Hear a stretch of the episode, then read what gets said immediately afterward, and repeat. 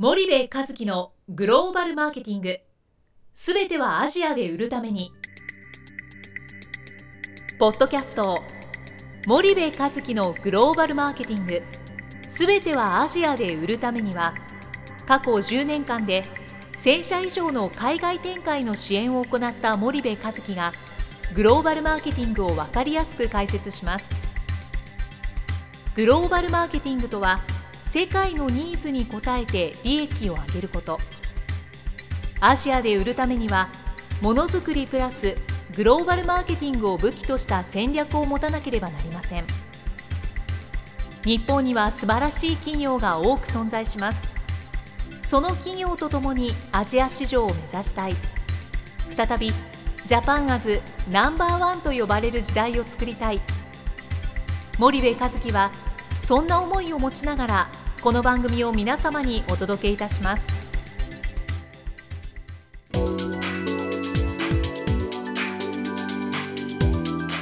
こんにちはナビゲーターの東忠夫です。こんにちは森部和樹です。じゃあ森部さんあの今日は素敵なゲストをお迎えしてるんですけれども、はい。あ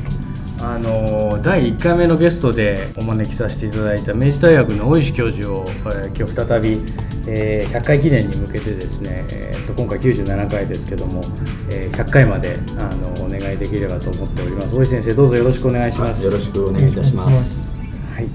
大石先生の自己紹介はもういろんなところでさせていただいてますし、あの明治大学の、えー経営学部の教授であると、えーいうことで割愛させていただきますが早速ちょっと大石先生本題の方に入ろうと思うんですがあの大石先生が主に研究されているグローバルマーケティングに関してなんですが国内のマーケティングとグローバルマーケティングの違いっていうのはどういうところにあるんでしょうか？そうですね。2つの考え方があると思うんですね、はい。で1つは国内マーケティングで使うう理論とか分析方法というのはグローバルマーケティングでも同じ共通だという形があると思うんですね、はい。もう多くのマーケティング研究者はこういうふうに考えるわけです、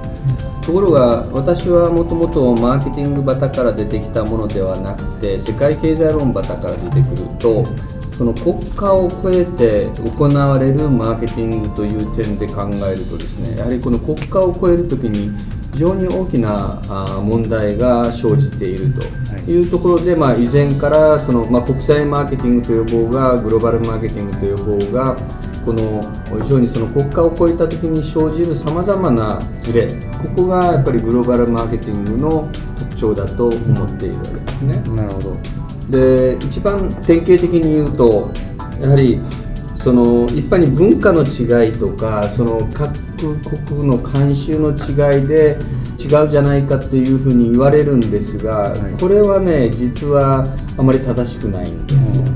それは大阪と東京と違うように日本と中国は違う。日本とアメリカは違うという形で、えーそれはあまり大きな差ではないんですね。はい。で問題はその国家の枠を超えて同時に意思決定をしなければいけないというところがグローバルマーケティング国際マーケティングのポイントなんです、だからなかなかこれを最初理解してもらうのは難しいんですがあの実務的に言っても例えばグローバルマーケティング国際マーケティングというと中国でどう成功するかベトナムでどう成功するかということに集中した議論が出されるわけですね、はい。でこれは実務的にも非常に大切なので、間違いではない、ただそこが一国だけで完結せずに常にその例えば日本との関係でこれ国家を超えるわけですよね、あるいはベトナムとアメリカベトナムと中国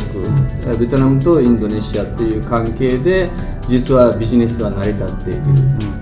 でその国家を超えた時にさまざまな問題が起こる。と、はい。例えば意見価格とかいうものは一番その典型例なんですよね、ええ。だからこの国家という問題を超えていく時に生じるさまざまな問題それが同時に起こってえ企業はそれを同時に意思決定しなければいけないそこに非常にこのグローバルマーケティングの難しさがあるというふうに思っているんですね。なるほどなるほどこのグローバルマーケティングなんですけどその60年代とか70年代80年代にその日本の企業がこう生産拠点として海外展開をこうしてた、まあ、アジアを中心に出てってた時代よりも当然昨今の方がそれ問われるのがあの重要になってきてると思うんですけど、えー、そのどちらかというとやっぱ欧米企業の方がそのグローバルマーケティングが非常に上手に見受けられるんですけどそういう理解でよろしいんですか、まあ、これはやっぱり歴史の違いですよね。うん、あのネスレにしても、うん、P&G にしてもユニリーバーにしても、もう100年選手ですよね。それからフォードなんかも、えー、最初に世界に出てくるのは1925年で、まあ、今その自動車メーカーがアメリカの自動車メーカーが世界でうまくやってるとは必ずしも言えないんだけど、はい、もうキャリアとしては90年選手ですよね、ところが日本の自動車メーカーが海外に出ていったのはせいぜい1980年代、やっぱそのキャリアの違いがやっぱ圧倒的にあるわけですよね。でそうするとここに慣れ親しんだとかやっぱり経験値あるいは人材、うん、もうそういう点で大きなやっぱり差があるというのは現実だと思いますよね。なんかあの一説にはこの欧米のグローバル企業とか、まあ、あのハイパフォーマンス企業とかってこう言われるような、えーあの会社さんと日本の一部上場の大手企業さんのこのグローバルマーケティングとか、まあ、あのオペレーションのやり方とか事業の、まあ、そのものの仕組みというかそのプロセスのやり方ってこう10年とか20年遅れてるとかってこう言ったりする人も、はい、あのいらっしゃるんですけど、えー、やっぱそれぐらいこう差が開いてるんですかね。そうですね。あのそういう国際比較をする場合も2つのことを理解しなければいけないと思うんですね、はい、それはギャップと difference ということだと思うんです、うん、でギャップというのは今森部さん言われたように時代的な遅れがあるんですね、うん。はい、で実際日本の国際化のこの欧米先進企業に比べれば遅れて出たのでギャップがあるんですね、はい。でもう一つは difference っていうのは構造的な違いですよね、だから単なるこう時期的な遅れだけじゃなくて日本というやっぱり島国で、えー、育ったものと、えー、最初からその国境を接してヨーロッパで、えー、ごちゃごちゃやってるのであそこの人たちというのは国内市場も小さいし、最初からもう外に出なければビジネスが成り立たない。ネスレなんてスイスの売上高っていうのは12%しかないわけですね、世界、まあ、そういう世界とこう日本の企業の構造的な違いっていうのはいつも意識しながらやるんですけども、まあそれでも一言で言うならばやっぱり国際経験グローバル経験の違いというのはまあ明らかにあると思っていますね。そうするとなんかこの日本のマーケットが今後、うん、まあ、シュリンクを、えー特に食品なんかだと高齢者が増えてしていった時に、はい、その当然そのグローバル企業とこう戦っていかないといけないんですけど今あるこのギャップとかディファレンスってその埋めていくしかないというか、まあ、埋めていけるんですかね。そうですね。もうなかなか厳しいとは思うんだけど今僕も自分なりに、やろうとしているのはやっぱり、えー、それをなんとか埋めていかない限りは日本企業はやっぱり今から生き残っていけない。日本企業がやっぱり弱体化すると日本国全体が弱体化する。税金も入れないし失業も増えていくしということで。だから困難ではあると思うんですができないことはないと思ってるんですね。でそれはやるなら今だと、えー、何かの標語じゃありませんけど、というのはやっぱりまだあの技術力はあ,、あると、えー、韓国や中国企業に比べても技術力がある、それから東南アジアで日本企業に対するそのロイヤリティもまだ高い、えー、ただこれがもう徐々にこの10年見てると崩れてきてるしいろんな各種調査でも例えば東南アジアで化粧品を買うときにどこの国を参考にしますかというと以前は、まあ、あのヨフランスだとかアメリカを別にすればですね、アジアで圧倒的に日本だったんですね、それが今はもう韓国とほぼもう同列になってきて、えーこういうその崩れ方がやっぱりずっとこう出てきてるわけです。だからインドネシアでは日本車95%のシェアを持って日本市場以上に持ってるじゃないですか。だからそういうとこだけが取り上げられるとまだまだ日本は強いと言われてるけど、このアジアの中の一部ですよね、だから例えばフィリピンなんかでも日本にもっと近いんだけど、日本の企業のそのプレゼンスというのは非常に弱くて、あそこでも、えーネスレが業務を始めたのは1911年ですか？もうだから123年ですよね。もうそういう世界でやってるので日本企業やるなら今ですね。今出な出てそれで戦い方グローバルマーケティングをやはりきちんと学び勉強してあの戦っていく必要があると思ってますね。なるほど、そうですよね。確かにその日本企業のプレゼンスというか日本のプレゼンスっていう意味では我々みたいなその支援をする会社でもその調査をするとか、まあ、コンサルをする中で、現地の企業とこうアポイントメントって会うケースがあるんですよね、例えばそれはあの M&A の下調べのこともあれば調査をするあのために会う場合もあれば、で10年ぐらい前だと日本企業っていうだけでもう向こうは大してこちらのこと分かっていないのにとにかくウェルカムっていうあれが強かったんですけど、最近だとレターを出せって言われるケース結構あるんであここまで来たかと。で日本の代表するその一部上場の大企業を連れていくんだぞって言っても、まあ不和勢みたいなね、はい。なんか、うん、そんなことも結構あるんでねおっしゃってるのは、まあ、まさにその通りだなっていうふうに感じたり。それをね学会でも起こってるんですよ、例えば今若い人があ欧米に留学したいとして向こうからインビテーションを取りたいと言ってもですね日本に対する関心が薄れてるので、いやもう日本の研究者いらないよ。うだから中国から行きたいって言ったらもういらっしゃいインドから行きたいっていらっしゃいとこういうわけですね。うん、だから共同研究をやろうと言ってもお日本あもうそんなねこう落ち目のところとやったってしゃあないと、今からインドだやアフリカだラテンアメリカだという形のやっぱりもう完全なシフトが起こってるわけですね。ということは単にその Who is、えー Japanese company というだけではなくて東南アジアの人たちが日本、うん、戦後は確かに、えーこんだけ先進国になったから素晴らしいけど今の日本って勢いないじゃんっていう話になっててだからこうね森部さんたちがこう行ってやってもいや日本ってまあいい,、ね、いいけどねと。どうせ遅いしねそうそうなっちゃってるわけで、はい。はいもうこれはね本当にあの先進国も含めて全世界で今それが起こっているだから相当これ危機的状況だと思いますよ僕。うん。で東南アジアなんかだとあの財閥系のグループ企業が結構こう経済の大半を牛耳ってたりする構想があるんですけど、10年前とかって彼らの売り上げって今ほどなくて、うん。結構こうとっつきやすかったのが、はいはい。今なんかその1兆を超えてたりええしてて、なかなかこうとっつきにくくなってしまったなっていうのが非常にあってですね、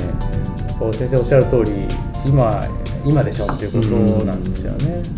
もうねあのイマージング・ジャイアンツということが言われてて途上国企業そのものが多国籍企業化して自信を持ってきてますからね。だからそういう点で言うと、えー日本の企業が出ていってこう上から目線でやってもとても相手にしてくれないし、えー非常にそれは難しい時代になってきたと思うんですけどさっき言ったようにまだあのサービスだとか製品だとかいろいろ力は持っているのでそういう点で言うとやるならばもう今これがあと5年10年経つと本当に市場開拓難しくなると思いますよ。うんじゃあ先生続いてなんですけどその、先生よくおっしゃってる中でその 4P のそええ。の順序が日本と違いますよっていうことをすごくおっしゃってると思うんですけどね。あのそれに関してお聞かせいただけないですかね。あの日本というよりもいわゆる通常のマーケティングの 4P というのはプロダクトが最初に来ると。でこれはもうマーケティングの STP ですね、セグメンテーション、ターゲッティング、ポジショニングという形で、特にターゲッティング、市場対象をどこにするかがマーケティングのスタートですよね、はいはい。そのためにセグメンテーションをするし、はい。自分の位置を明らかにするポジショニングをやる。なのでそのターゲッティングをしたそれに合わせた製品サービスをどう作っていくかがマーケティングのまずスタートだと、はい。はいだから単にこう販売とか、あるいは販売促進とかいうその戦術的なことではなくてその製品から作り上げていく、ところがグローバルマーケティングで海外に出た場合に通常自分の国内で持ってる優秀な製品を持っていくっていうのが全てのスタートですよね、これは今の伝統的工芸品や日本酒とかああいうのも全部含めてそうです、そうすると製品がもうすでにあるんですね、で後からそれは適合化していく、問題は一番最初にやっぱりチャンネルがなければ、でそれをどう作っていくかでないとできないわけですね、で最初は輸出という形でやるし、しかもそれは商社を通して売ってもらう、でもうそれだったらその各国の市場の情報が入ってこないので、次の段階として自らが輸出を担う輸出マーケティング段階でやる、で、えー、そういう形でじゃあローカルのチャンネルをどうしていきましょうかと。えー、まあ大きな企業は自前でできる場合もありましょうけども多くはそのローカルと合弁を作ってやっているだからそのグローバルマーケティングの 4P ではあプロダクトではなくてプレイスが最初に来る、うん、ここがあの決定的な違いですね、はい、通常だとプロダクトプライスプレイスプロモーション、はい、でこのプレイスがまあ流通網とかチャンネルとかっていうことになると思うんですけど、はい。えー、グローバルマーケティングでいうとまず最初にプレイスであるということで、えー、で、えー、プロダクトプライス。いやプライスが2番目に番目にです。これは、まあ、またあの後でお話ししますけど。も、うん、えあのプレイスプロダクトじゃなくてプレイスプライスが来ると、うん、えでその後にまあプロダクトだとかプロモーションが来るというのが、うん、えグローバルマーケティングの特徴になっています。じゃあ先生今回はお時間が来てしまいましたので次回またあの続きのお話をお聞かせいただければと思います、はい、どうもありがとうございました、はい、ありがとうございました。お疲れ様でした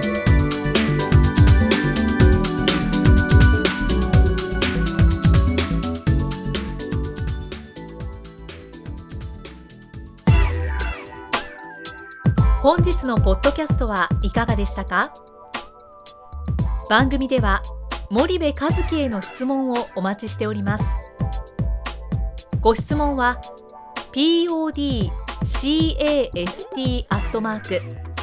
spydergrp.com ポッドキャストアットマークスパイダー .com までお申し込みください。たくさんのご質問をお待ちしております。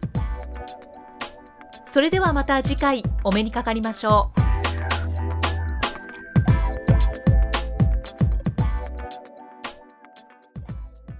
森部和樹のグローバルマーケティング。この番組はスパイダーグループの提供によりお送りしました。